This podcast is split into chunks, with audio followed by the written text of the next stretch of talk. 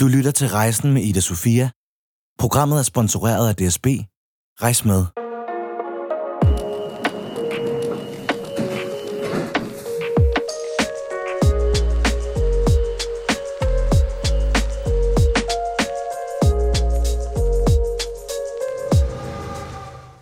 Jeg er taget ud til Copenhagen Records på Amager, og jeg skal mødes med Maximilian, som jo øh, blandt andet lige har været med i toppen af poppen. Han er artist, kæmpestor i Filippinerne, ved at slå ret meget igennem herhjemme også, og øh, jeg glæder mig rigtig, rigtig meget til at møde ham. Blandt andet, fordi jeg ved, at han har en ret interessant fortælling om, da han var yngre, og øh, det her med at skulle lære ikke hele tiden at gå og spille sej, men at det faktisk også er fedt at være en følsom fyr. Og det synes jeg er ret vigtigt at tale om, og det tror jeg, at øh, han har nogle fede ting at sige omkring. Så nu vil jeg øh, gå ind og møde ham i, øh, i studiet.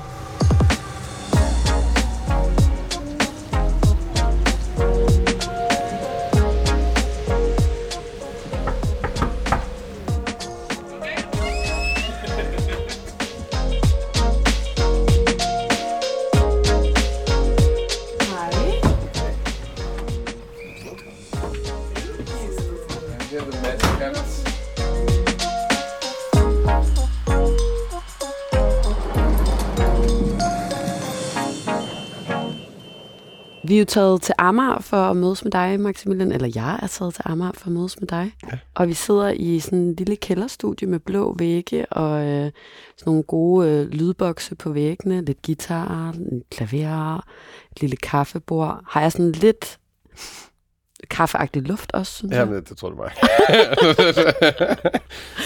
Men hvordan kan det være, at øh, du synes, vi skulle mødes i det her studie? Jamen, vi er på mit pladselskab, og det er ligesom her, jeg har arbejdet ud fra de sidste 6, ah, 7 år snart. Og så har jeg skrevet nogle sange hernede. Øh, og så tænkte jeg, det var ideelt at sidde her. Et sted, hvor man kan ligesom føle sig godt tilpas. Hvad føler du egentlig, når du kommer ind i det her rum? Er der nogle særlige minder, der popper op i hovedet på dig? altså, jeg tror faktisk, de fleste af de minder, der kommer op, det er, når der har, hvis vi lige har haft en pladselskabs party, og man har siddet dernede, og man skulle spille lidt, lidt høj musik. Men øh, nu sagde jeg lige til dig før, jeg havde en session med noget, med noget hvidvin og noget, noget late night. Um, Ja, der var en af dine sange, der kom til der. ja, ja, jeg skrev en sang, der hed Letters hernede. Øh, jeg, havde en, jeg havde en session med nogle gutter over i Amerika. Så skulle jeg være klokken 6 om aftenen til 12 om natten. Jeg bare endte med at være til klokken halv tre eller sådan noget der. Og så, øh, fordi jeg var alene herude, så synes jeg, det var lidt uhyggeligt. Og jeg, når, når, jeg, når jeg skulle på toilettet, og sådan, og så kom jeg ud i det her mørke rum, så jeg, det kan fandme ikke, skal fandme ikke være rigtigt. Så jeg gik lige ned på booking og, og, og tog nogle flasker hvidvin, og så sad jeg herinde og, og fik en lille skid på. Og jeg tror, jeg ved ikke, om de sådan lagde mærke til det, da vi havde session med, sådan, at jeg sådan, nogle gange lige sådan var ude af frame. Jeg tror bare, de har sådan kigget på mine kinder, der sådan langsomt blev Og blevet rødere. rødere og rødere. Dine øjne, der er blevet trættere og trættere. Ja, ja, ja men det var, en, det var, men det var hyggeligt, og der kom en god sang ud af det, så det var sådan en... Jeg kunne godt forestille mig, at der i hvert fald altså, opstår nogle ret grinerende situationer og minder i sådan et studie. Altså, fordi det jo virkelig også er meget sådan følsomt, når man skal skrive en sang, ikke? Jo, 100 Og med forskellige producer tit, og folk, Ja. der bliver fløjet ind og sådan noget. Så jeg kan godt forstå, hvis man har behov for lige at drikke lidt hvidvin i hvert fald. Ja, men altså også bare nogle gange. Altså, jeg har sådan en teori om, at jo længere du er i... et- Altså, du tænker på, at du er i et lille bitte rum i så mange timer ad gangen. Jeg, jeg har sådan en teori om, at man, man bliver simpelthen sindssyg på et tidspunkt. Jeg har lagt mærke til, hvis jeg har været på sådan nogle sangskrivnings... Vi har, hvis vi tager til Bornholm og sådan noget, og så har jeg bare har siddet i det der studie i flere dage, så begynder man at blive sådan lidt underlig til sidst. Jeg begynder bare sådan at, at flyve rundt og træne, mm. og sådan, jeg sidder i baggrunden og beatbox og sådan noget. Det er mega random. Men kan du godt have svært ved at koncentrere dig i lang tid ad gangen? jeg har aldrig været særlig god til sådan at sidde stille og høre om én ting, sådan, i sådan skolewise, fordi så begynder jeg bare at kede mig. Så det har passet meget godt, at jeg sådan, ligesom kunne være i et rum, hvor jeg kunne sådan rejse mig op og trippe rundt. Så hvis man kommer ind i en session, og man bare sidder og stener sådan lidt, så er resultatet som regel altid, at man enten laver en meget, meget, meget, meget, meget stille kærlighedssang, hvor vi- hvis du dukker op med ild i røven, så kommer der som regel en lidt større popslasker ud af det. Men Det er sjovt, du refererer til for eksempel skole og det der med at sidde stille lang tid i skolen. Ja. Hvordan, hvordan var det for dig at gå i skole så? Hvordan? altså, jeg tror, hvis du spørger min lærer, så var det rigtig nederen. ja, altså, jeg, jeg synes jo, det var... jeg gad, jeg, jeg gad ikke rigtig gå i skole, øh, fordi jeg kunne ikke rigtig se, hvad jeg skulle bruge det til. Øh, jeg tror, alle sådan, der undrer sig lidt over, hvornår man skal sådan, bruge det, man lærte i fysik, når man står nede i Faxa til. Ikke? Øhm, min, jeg husker, min matematiklærer, han sagde altid, at jeg skulle lære, jeg skulle lære, hvad var det, ligningen for en ret vinkel eller en lineær vinkel. Jeg har stadig ikke brugt den til noget som helst i mit liv. Men jeg kan en eller anden grund stadig huske det. Det har været fedt at have lidt mere af sådan noget øh, musikundervisning, i hvert fald i folkeskolen, synes jeg. Det var bare nice, hvis det var sådan en daglig, du fik dit dag, daglige take af musik. Det går jo alle sammen alligevel at lytte til musik mm. hele tiden. Men betød musik meget for dig, da du var barn? Ja, ja. Musik har altid betydet meget. Og jeg kan huske, da jeg var helt lille, eller sådan, da jeg var, fanden har jeg været, ni eller sådan noget, der ville jeg så gerne være Michael Jackson. jeg var sådan til min mor, du skal købe en hat til mig. Du skal købe sådan en lille hvid handske og en blazer. Og så løb jeg bare rundt derhjemme, og så havde jeg fået sådan den der hvad var sådan 25 års eller noget jubilæums album CD ting. Og jeg gik jeg bare rundt derhjemme og prøvede moonwalk. Men jeg moonwalker som alle moonwalker, indtil de finder ud af, hvordan man moonwalker. Og hvordan er det? Det man gør, i stedet for at slide sin, sin fod flat tilbage, det er svært at sige. Ja, det er svært, også fordi sådan for mig, nu er vi næsten i gang med noget, der minder mig om lidt med matematik. Ja, ja. Det er slide en fod flad tilbage, eller ikke flad tilbage, eller hvad? Du skal, jeg kan jamen, ikke se forskel. så det du gør... nu er du i gang med at moonwalk nu her moonwalk på table, jeg lige. kan jeg se. Ja, nu prøver jeg lige. Så Ja. det, det, her, det er den rigtige måde, ikke? Så gør du noget med fødderne der. Ja. Som, ja så, okay. man, så, man, så man... Nej, det kan jeg jo ikke selv forklare. okay, jeg kan prøve. Men, men ved du hvad, jeg, jeg kan i hvert fald altså, se, at det var noget, du har brugt lang tid på at lære moonwalk på den rigtige måde. Ja, ja, ja, men altså, sindssygt mand, det kunne jeg slet ikke Og så kan vi konkludere, at der er mange, der gør det forkert. Eller hvad? Det har jeg bare, jeg har bare lagt mærke til, sådan, når, når okay, der er så, nu, nu synes jeg faktisk, at, at de fleste mennesker, der siger, de kan, de kan. Men jeg tror, man skal egentlig faktisk bare snakke om mig selv, fordi jeg gjorde det så forkert i så lang tid. No. Som lille. Som lille. Men er det en af de første gange, du kan huske, at, at der sådan skete noget sådan meget stort i forhold til din musikalske interesse? Det var nok der, jeg først rigtig selv begyndte at, at lytte til musik. Mm. Frem for, at det bare var ligesom var en radio, der stod ude i køkkenet, eller mine forældre, der spillede noget, ikke? Øh, jeg elskede Beat It, og jeg spillede Billie Jean. Mm. Alle, alle hitsene. det var de jo næsten alle sammen. Så var der YouTube, det begyndte sådan langsomt at komme frem, og så kan jeg huske, så blev jeg mega stor fan af Lucas Graham. Det var sådan lige det, den der, hvad fanden var det, kan huske den der, hvor de sidder sådan, jeg tror, de sidder, Var det Drunk in the Morning? ja, de sidder til en morgenfest, Mm. og sådan noget, sidder og spiller, det var lidt sådan en YouTube-sang. Ja, ja, præcis. Ja. Så blev det en ting, og så her omkring, så da jeg blev 11, så begyndte jeg ligesom at være sådan lidt en råd. Og hvad kan man kalde det? Sådan en, jeg spillede lidt hård. Blev lidt en tough Mm. guy. Eller prøvede, jeg, jeg ville gerne være en tough guy, tror jeg. Hvorfor? Det troede jeg var cool at være. Og så var det ikke så tough guy sejt at gå rundt og synge så ved på den måde. En følelse fik jeg i hvert fald omkring sådan, de mennesker, jeg sådan var sammen med. Hvad hedder det? Og så jeg stoppede sådan lidt. Jeg havde lige lavet sådan et, et cover eller sådan noget der på, på YouTube af sådan en Lucas Graham-sang. Mm. Øh, hvor jeg, der, det var sådan bøllet, sad på sådan en bænk med hættetrøje på. og så Ej, så du var tough guy, drunk in the morning cover. Ja, ja, jeg var totalt top. Jamen, det var så, det var så slukket. Det synes jeg er ret sødt, faktisk. det er også ret sødt, når jeg kigger, når jeg kigger tilbage på det. Det er jo bare sådan, Mm. okay. men, men der, der var det bare sådan, det der med at gå sådan lidt sejt. Og, sådan, Stor dunjak og hætte ja, ja, på og og sådan Air noget. Ja. Max og, og sådan en hat, der sad næsten ikke sad på mit hoved, så jeg havde sådan en cybermobil. Og så, og så alligevel drunk in the morning cover. Ja, ja, ja, ja men ja, altså, Det er en splittet, do det it. er en, det er en splittet person. Det er en splittet person, ja. Øh, og så gik der lige nogle år, så blev jeg smidt ud af folkeskolen. Øh, først en folkeskole. En ting var, at jeg pirkede rigtig meget. Jeg var en rigtig umulig unge, og alle lærerne sådan hele tiden klagede over mig. Og så havde jeg, jeg måtte ikke gå ud fra skolens areal på et vist tidspunkt, men det havde jeg så gjort. Så havde jeg stået nede i sådan en cykelkælder og rådsmøger, og så var der kommet en eller anden ud, og havde været sådan, hvad hedder du? så var jeg sådan, Åh! og prøvede sådan at, at, komme væk, fordi der var jo ikke nogen, der skulle videre røg. Det var jo det værste. Jeg tror lidt alle, alle der sådan har røget i, en- i nogen, eller sådan, deres værste frygt bare, hvis deres forældre fandt ud af, mm. at de Mm. var cigaretter. Ikke? Ja. Så jeg flygtede op i, i min klasse igen, og så da det næste team starter, så kommer sådan vores inspektør bare ind. Sådan, han kom bare ind sådan, bring your ass. Og så blev jeg sgu bortvist Øh, Prøv lige at fortælle igen, hvor du blev bortvist, fordi du var, havde været nede i den der var, som ikke det, var på tror, skolens det var, område. det var en masse forskellige ting. Jeg tror, det var bare, det var ligesom, nu var, var koppen ligesom fyldt, ikke? Okay. Nu var der ligesom ikke flere chancer. Øh, og så blev jeg bortvist. Men jeg blev bortvist sådan forholdsvis close til, sådan, at jeg skulle starte i 6. klasse, tror jeg det er. Så der havde jeg allerede ligesom besluttet, at jeg vil godt over på den anden skole at gå, fordi der skulle alle mine andre venner gå. Og så kom jeg over på den anden skole, og gjorde præcis det samme ting igen, og den tør også med at blive bortvist igen. Altså, det var sådan lige forholdsvis før det der lockout kom. Kan du huske det? Der var sådan en, en hvor alle, alle lærer i En folkeskolen. og sådan- strække. Ja, præcis, hvor alle stoppede, og de gad ikke. Og så, så fik jeg noget hjemmeundervisning, og det var sådan en, det var nok lidt en kontaktperson også, fordi at jeg havde sådan, den her periode, gad jeg ikke en skid. Jeg gad ikke at lave noget. Jeg røg en masse weed, og jeg var bare sådan en, fuck you mom, fuck you dad. Og hvad, hvad klassetrin jeg var det? det har været syvende klasse. Okay. Der var jeg, der var sådan, der var noget pubertet, der var begyndt at dukke op ind i kroppen på mig, kunne jeg mærke. Jeg var begyndt at sådan alt, no one fucking gets me. og så vil jeg gerne være min egen boss, eller den ikke boss, men jeg vil godt være min egen, der er ikke nogen, der skal fortælle mig, hvad jeg skal gøre, jeg vil godt bestemme selv.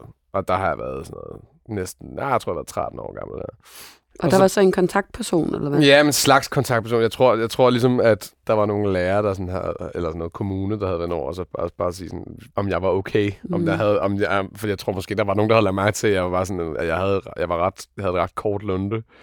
Jeg var måske ret sådan depri på en underlig måde. Og så, øhm, da jeg så ligesom, han, han, han, han skulle ligesom være min sådan, til at lave grineren ting med mig, men også sørge for, at jeg sådan, synes, det var fedt at lave matematik. Og det var bare sådan en...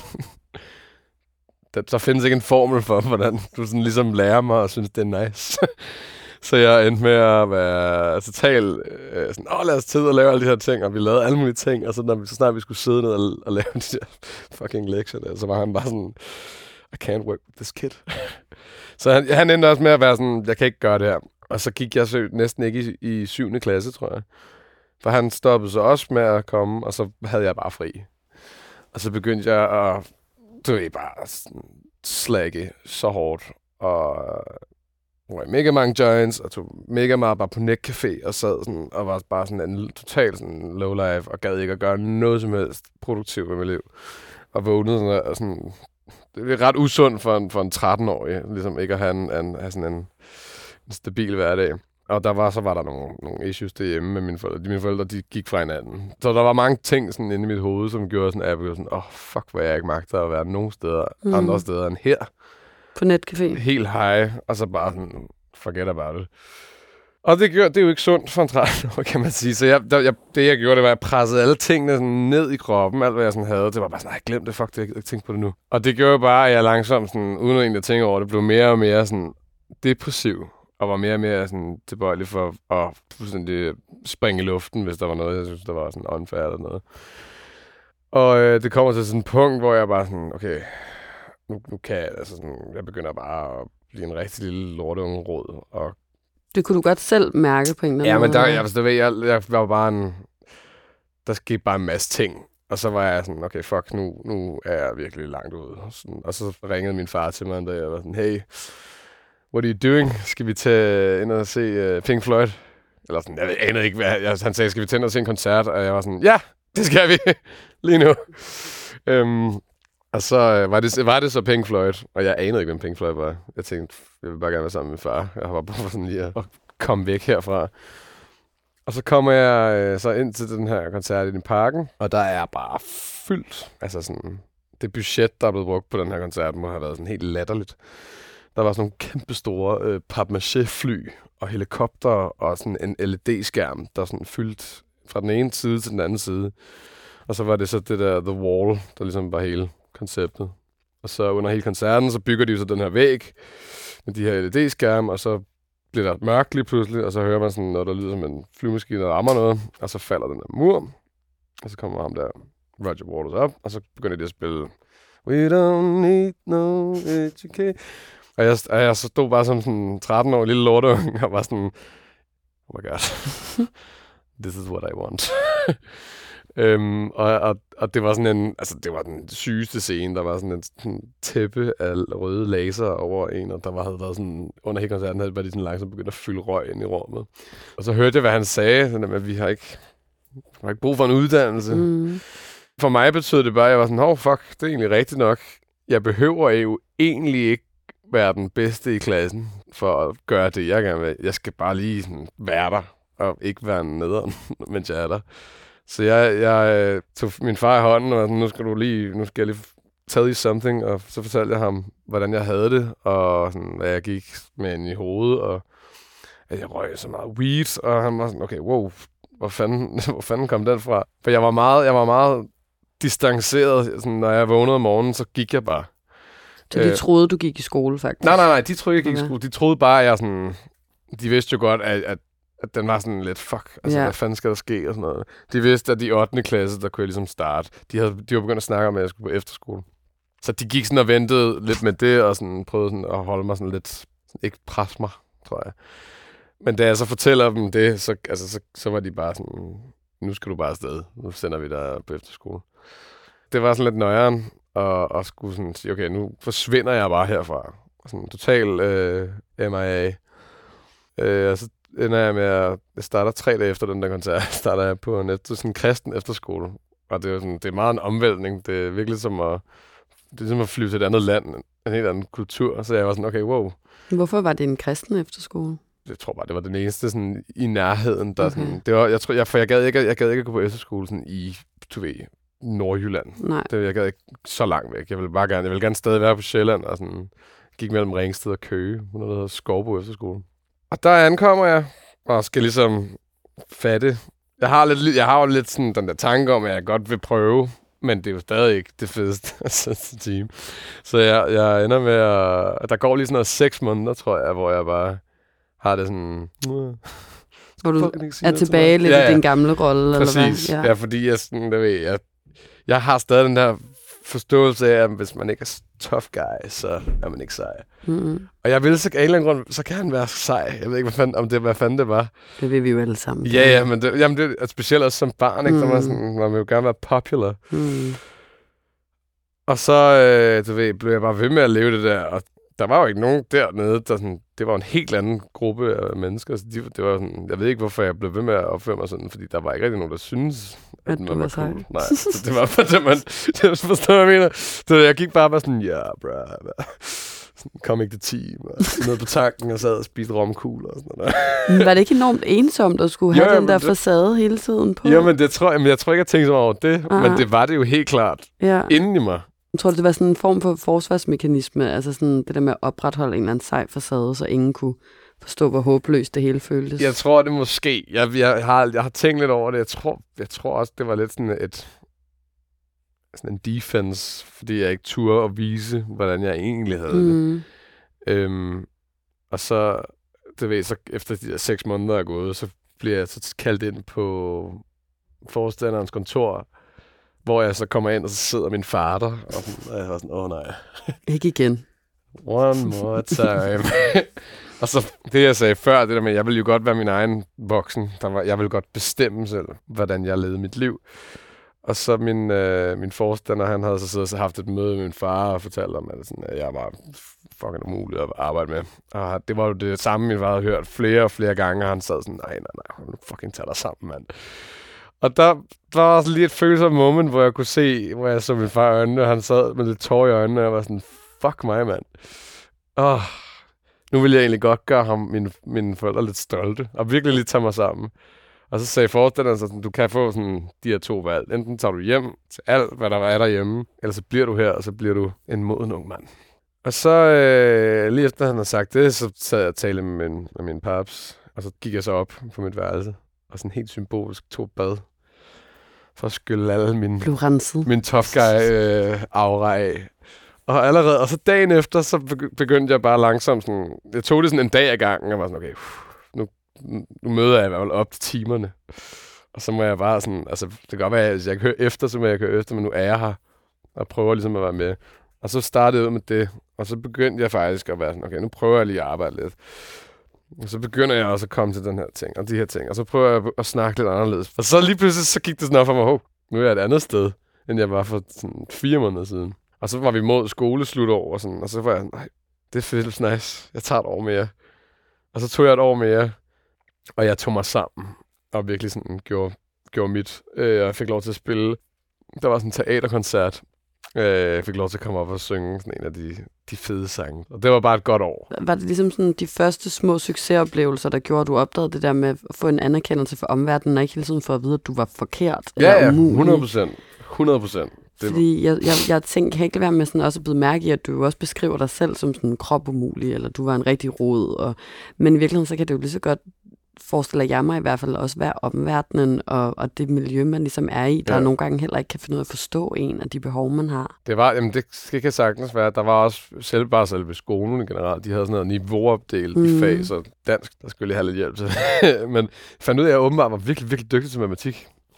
Men det er jo det, ikke? Men hvis du altid har fået at vide, at du var dårlig, eller Ja, ja. Du, og så tror man jo på det, og så Ja, kan man ikke lide det, og så bliver man bange, og så Ja. går man jo rundt og sådan feeder på den fortælling, man har fået fortalt af Ja. nogle andre mennesker om sig selv. Mm. Det synes jeg bare godt kan være ret nøjeren. Og, Det er og, og noget, jeg også kan genkende lidt for mig selv, også for min skolegang. Også bare sådan, der, der er sådan en, man kan få sådan lidt stress over, sådan, at man ikke, hvis man sidder og kigger på et stykke papir, og man er sådan, hvorfor kan jeg ikke finde ud af det her? Mm. Men er det også så på den her øh, efterskole, at du begynder sådan rigtigt at, altså sådan at interessere dig for musik og synge og sådan noget? Ja, ja, hun, altså sådan, ja. Det, det er sådan der, jeg lærer at Mhm. synge. Jeg har en, jeg, min sanglærer var så nice. Jeg havde en, en rigtig bluesmamma, som øh, vi skulle, du, alle skulle til sådan en audition, når de kommer ind på, når de starter på efterskolen. Dem, der gerne vil gå på musik, de havde sådan to øh, musikhold. Det ene, det var musik 1, og det andet var musik 2. Og 2 var sådan lidt mere for de øde, dem der godt vidste allerede lidt om musik. Jeg kunne godt lide at synge, men jeg havde ingen anelse om, hvad fanden det var, jeg lavede, når jeg gjorde det. Så jeg kom på musik 1, men til min audition, så skulle jeg stå på sådan en lille podie. Det var så x faktor det forstår jeg slet ikke. Og jeg kom ind, og jeg, var sådan, det, ved jeg var så nervous. Så hende, sanglæreren, hun kunne se på mig, hun var sådan, altså, kommer ikke ord ud af dig lige nu, du står bare sådan, øh. "Åh!" og så var hun sådan, vent om. Og så skulle jeg sådan stå og synge ind i væggen, og sådan noget. Og så, du ved, jeg, på det tidspunkt, der turde jeg ikke synge altså, højere, end jeg snakker i leje lige nu. Og så sagde hun så til mig, hun, hun kunne høre, at der var noget at arbejde med, men at sådan, det skal nok komme. Hun har fandme presset mig hårdt. Hun var sådan, hvis du nogensinde skal blive en popstjerne, så skal du øh, kunne synge helt op på de her toner. Ellers så gider producer ikke arbejde. Det er det sygeste at sige til nogen. Men fuck, hvor det virkede, fordi at i realiteten, så, så kan man altid bare tage sangen ned. Eller sådan, du ved, det er, ikke, det er ikke fordi, det er, sådan, det er livsnødvendigt, at man skal kunne synge den tonart. Men hun var sådan, hvis ikke du kan det, så gider folk ikke arbejde med dig. Så jeg, jeg begyndte jo bare at øve mig på sådan, sådan en grotesk måde. Jeg har været så hæs så mange gange, fordi jeg bare var sådan... "Ah!" Men det har jeg selvfølgelig endt med, at jeg, at jeg fik et bredere register langsomt. Og så viste hun mig, da jeg stoppede, sådan, hvor, hvor meget jeg havde rykket mig. Så det er en meget sjov måde, hvordan man sådan hvordan både efterskolen har gjort mig mere selvsikker, eller sådan, har, har gjort mig mere sådan, tryg i mig selv. Men også, altså, hvad det har givet mig tools mm. Til sådan nu, hvor jeg ligesom laver det, jeg gerne vil lave. Ikke? Det er ret, det er helt klart noget til alle unge mennesker, der lytter med. De skal på efterskole. De skal tage på efterskole. Men kan du huske første gang, at du opdager, at du, kan, altså, at du rent faktisk kan synge? Det synes jeg er altid sådan sjovt at forestille mig med mennesker, der kan det. Sådan, hvornår gik det op for dig? Jeg tror, jeg tror, det kom, fordi der var nogen, der sagde til mig, at jeg sang godt. Mm. Men altså det første her som voksen, jeg tror, jeg sådan, at det, hvor jeg sådan, okay, jeg ved, jeg kan synge, for jeg har brugt sådan der 10 år af mit liv på ligesom at lære det øh, ordentligt, men følelsen er sådan, der er noget at arbejde med. Den kom nok, der kom nok faktisk der med hende, øh, Trine, på min efterskole, sanglæren. Jeg har altid elsket bare at, at scrolle. Det er jo ikke altid, at det lyder godt. Jeg tror, alle mennesker på et eller andet tidspunkt har haft deres sådan bad, hvor de virkelig, hvor de virkelig gav den gas. Ja, altså, men jeg har da også tit siddet i en bil eller et eller andet, kender du ikke? Og så været Øh, sådan, prøvet at kigge på mine veninder og være sådan, hey, kan, kan I også høre, at jeg godt lidt kan synge? Og så sådan, nogle gange sådan, nej, det kan vi ikke. Nej, Det det, det, fedt. skal du ikke uh, gøre. Så det er jo sådan, så, så det, det synes vi ikke, du skal fortsætte med. Og, og det, er jo, det er mere sådan, det, det er det, jeg tænker sådan, det ville jo ellers have været mit øjeblik, hvor det gik op for mig, hvis jeg så rent faktisk kunne synge. Så ville det måske have været sådan en bil eller et eller andet. hvor det, det er fedt, hvis det sådan har været på din efterskole eller i badet eller et eller andet, at, at, at så du har optaget det, og det så også har været en Trine, der så har bekræftet dig i, at du ja. bliver ved. Og det var mig sådan der.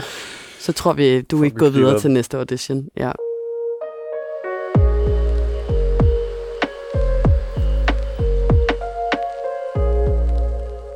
Men den her efterskole, altså ligesom på en eller anden måde sådan lidt et vendepunkt for dig i alt det her med, med, med at have været en hård type, Ja. der har haft lidt svært med følelser, og Ja.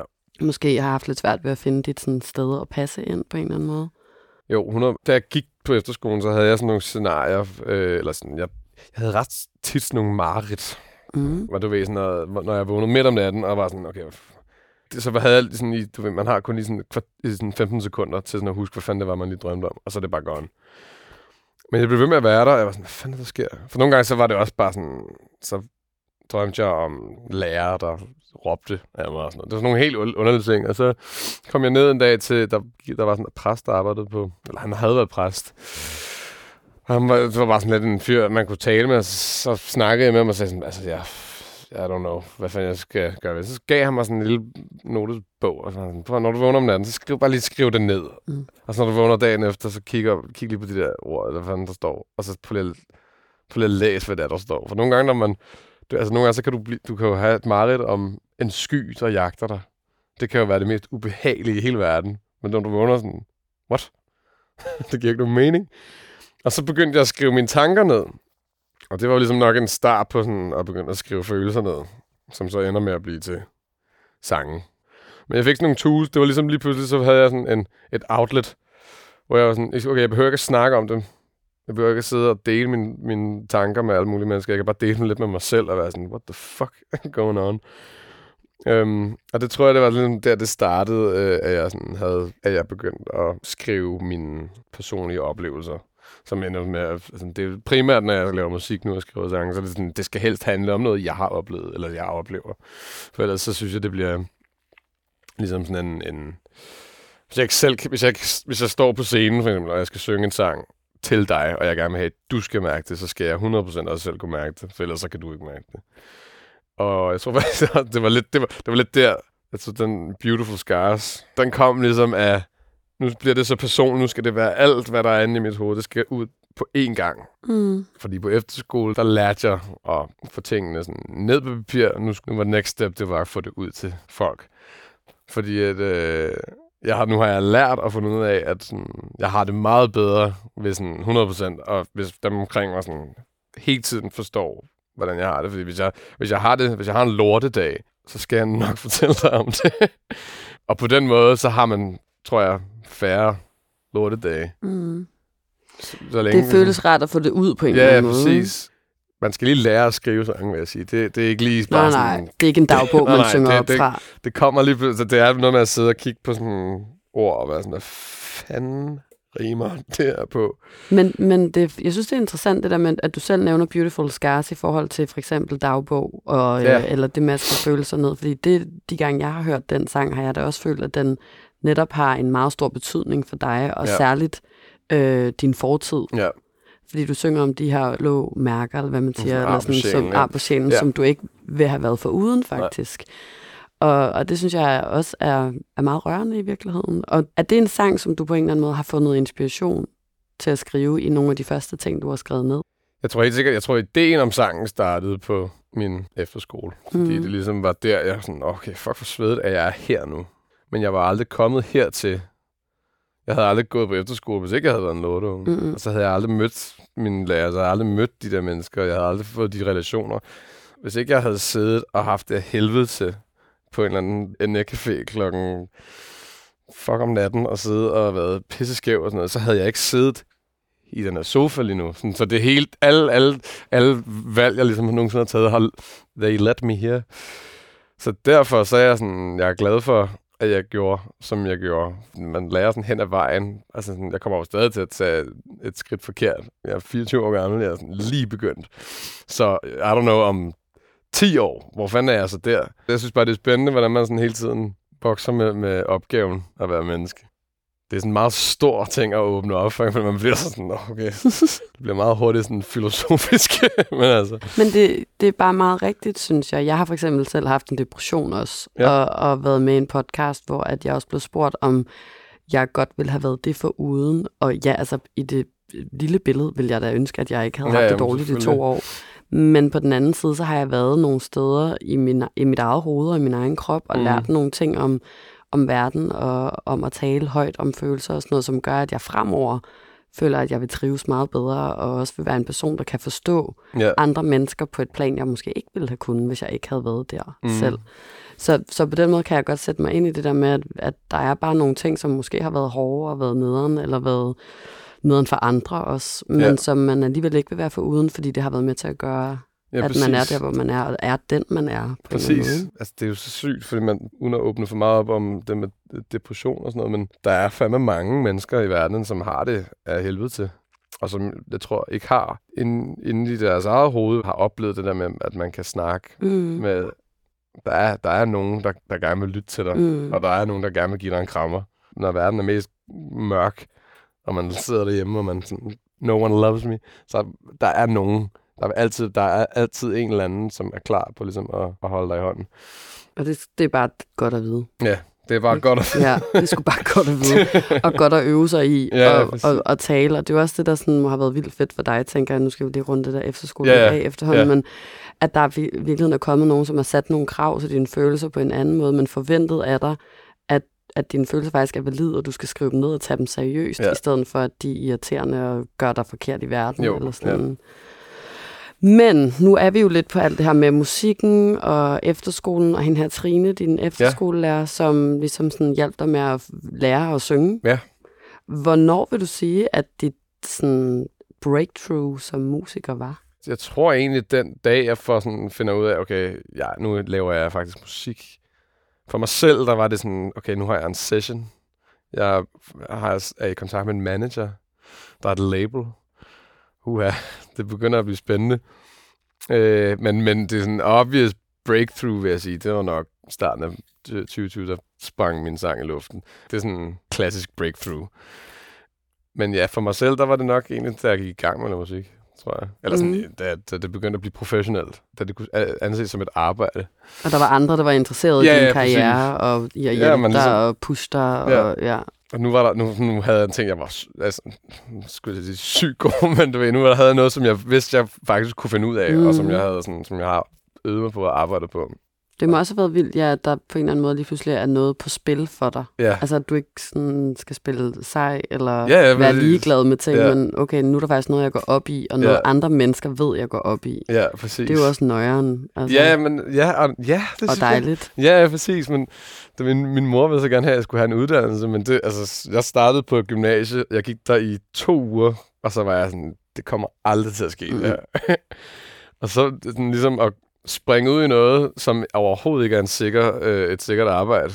Altså sådan, men bare være sådan, nu gør jeg det her med 200 km i timen, og så øh, må vi se, hvad, det, hvad der sker.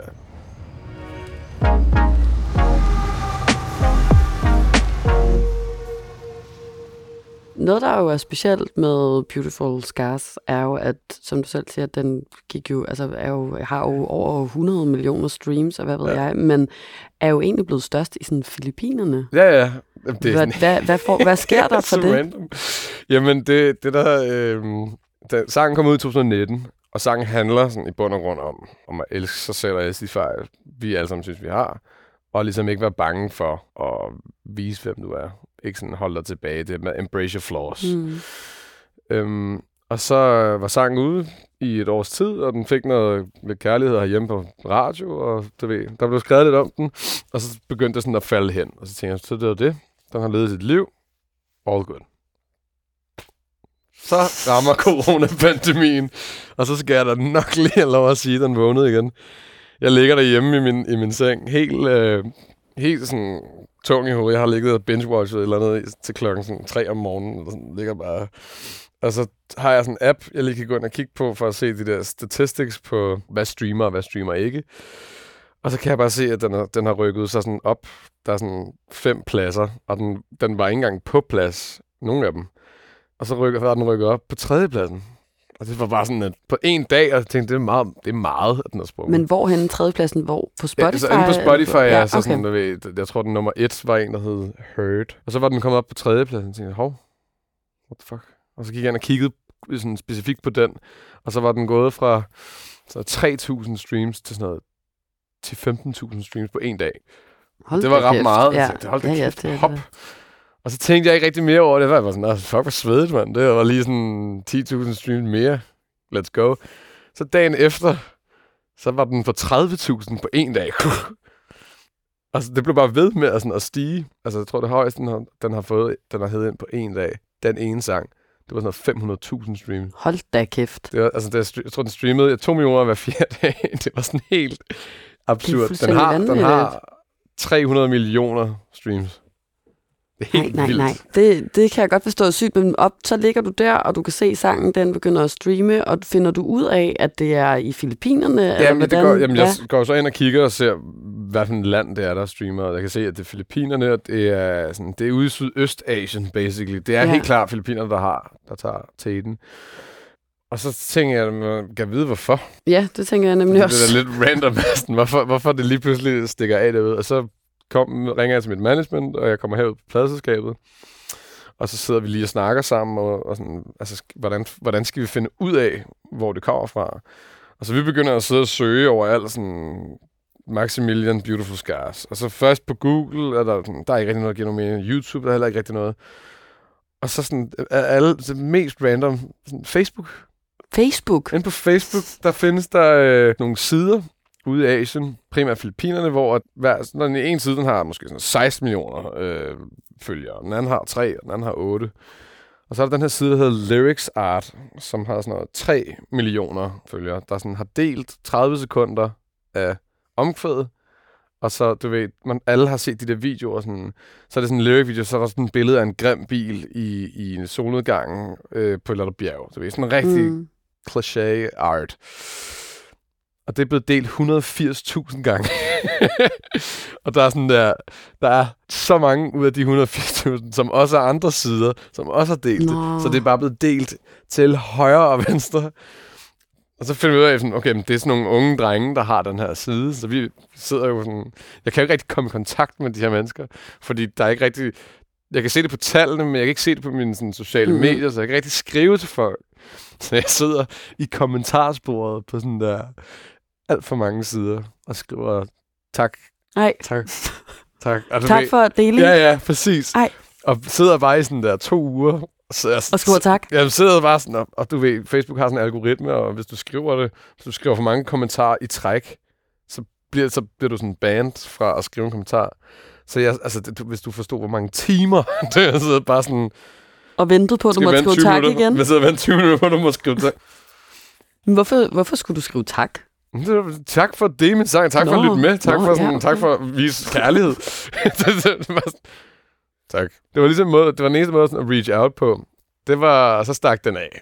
Og så gik der, hvad fanden har der gået? Der er ikke gået særlig lang tid efter. Så røg jeg på Justin Bieber's At Home playliste. Der røg samme sang også ind. Wow. Ja, det var rimelig fucking sindssygt. Det var sådan en corona-playlist, han har lavet, der hed At Home. Så bare sådan noget musik, man skal chille til derhjemme. Ja, faktisk. sådan, ja, sådan hjemme, hjemmehygge. Skrev du tak til ham også? Det gjorde jeg faktisk. jeg, ah, men det er faktisk også... Der havde jeg sgu da også prøvet Ja, ja. lykken. Ja, ja. men Hey, it's me uh, from the playlist. Yes. Ja, men jeg, jeg kunne huske, at jeg sad med min... det var også lidt... Det er også lidt sådan... Sidder på DM. Ej, det havde jeg sliding- også gjort. Sliding into Justin Bieber's DM. Hvad skrev du? Jamen, jeg skrev, jeg skrev tak. Ej, jeg skrev, jeg tror, jeg skrev lidt længere øh, sådan, takkebesked, ikke? Øh, Men har du været i Filippinerne så? Ja. Og jeg har været der i år for Mm. første gang, øh, for der var jo netop corona, så jeg måtte ikke komme derhen. Så det var to år, hvor at vi arbejdede, og vi var, altså vi lå nummer et ude i, i Filippinerne, og så måtte vi ikke komme derned. Og det var så frustrerende, altså man, fordi at en ting er at ligesom at, at sidde og skrive med de mennesker, som ligesom aktivt lytter og deler min musik, og som er sådan totalt lojale fans. Mm. Og så ikke at ligesom kunne møde dem i virkeligheden, det synes jeg var så nederen. Så lavede vi sådan nogle virtuelle øh, koncerter over sådan noget Zoom. Det er også lidt antiklimaks, når du har så mange fans et sted, og så skal opleve dem første gang, sådan, uden at kunne Fandme være sige, der. jeg fik også lov Ja. at opleve dem. Vi kommer der ned i, i juli, og møder min, er er der nede at spille. Det er første gang, jeg nogensinde spiller for mine, for mine fans. Den der. Jeg, jeg, i, bare i crowded kan jeg sådan se mennesker, jeg har skrevet med på Instagram. Og sådan, Dem kan du kende. Ja, ja. Jeg Hold kan genkende dem. Jamen, du ved, der, altså, det er jo to år, hvor jeg, sådan, har, hvor jeg har, Mm. har haft... Der er sådan et street team, der hedder Maximilian Philippines. Og det er bare fans, der sådan, det har dedikeret sig selv så hårdt. De laver, altså, de er så die hard. Det er så nice. Øh, og der, de sidder, de har bare front row, og sådan, uh, good to see you. Vi spiller, øh, jeg tror, vi spiller sådan noget 45 minutter eller sådan noget. Og så gør jeg sådan noget ud i mit backstage. Jeg har sådan en lille telt. Et festivalstelt, ikke? Med sådan en uh, fabriks aircondition, der bare sådan står over hjørnet. For det er altså 32 grader Uha. efter, altså efter solnedgangen. Og jeg har, jeg har det så varmt, og sådan, okay, nu skal jeg ud i bussen, nu skal jeg hjem til hotellet, skal jeg have noget aftensmad. Jeg har spillet, og tænkt, okay, nu, nu er jeg færdig. Og så kommer jeg ud, og så sekund jeg træder ud af det der telt, så hører jeg bare sådan, "Ah!" du ved, så står alle fans sådan rundt om, bag sådan nogle hegn. Og så, så kunne jeg huske, min, min manager, han ville var sådan, det kunne være nice, hvis, du lige, hvis vi lige fik noget content, hvor du, sådan, hvor du lige møder dem. Mm. Det har vi ikke endnu. Og så kommer vagten sådan her, sådan, det, det må vi ikke, det kan vi ikke. Sådan, vi, skal, vi skal gå nu. Og jeg tænkte, nå, okay, fair nok. Og så går vi så... Øh, går- han filmer mig alligevel. Sådan, "Nå, okay, så. Så går vi ud. Men det vi så ikke ved, det er, at vi kommer rundt om et hjørne. Hvor, der, hvor vi kom ind henne. Rundt om det hjørne, der står alle, der har været til den koncert. Hold op. Altså sådan et space, der er på bredde med, med den der sorte øh, ting der. Så Ikke? halvanden meter. Ja, to halvanden meter, ja, måske to meter, hvor der står 400 mennesker, der bare sådan alle sammen, du ved, stiger over den. Det er dem, ligesom du ser øh, på fjernsyn, mm. Ikke? Sådan, når de der kæmpe stjerner, det fik jeg lige lov at opleve sådan first hand. Det er så nøjeren, du slet ikke forstår det. Fik du nøje på? Jeg fik fucking meget Mm. mm. nøje. Fordi, men du lægger ikke mærke til det, når det sker. Fordi du er sådan, haha, haha. du, du går sådan lidt i sådan et sådan grine-mode.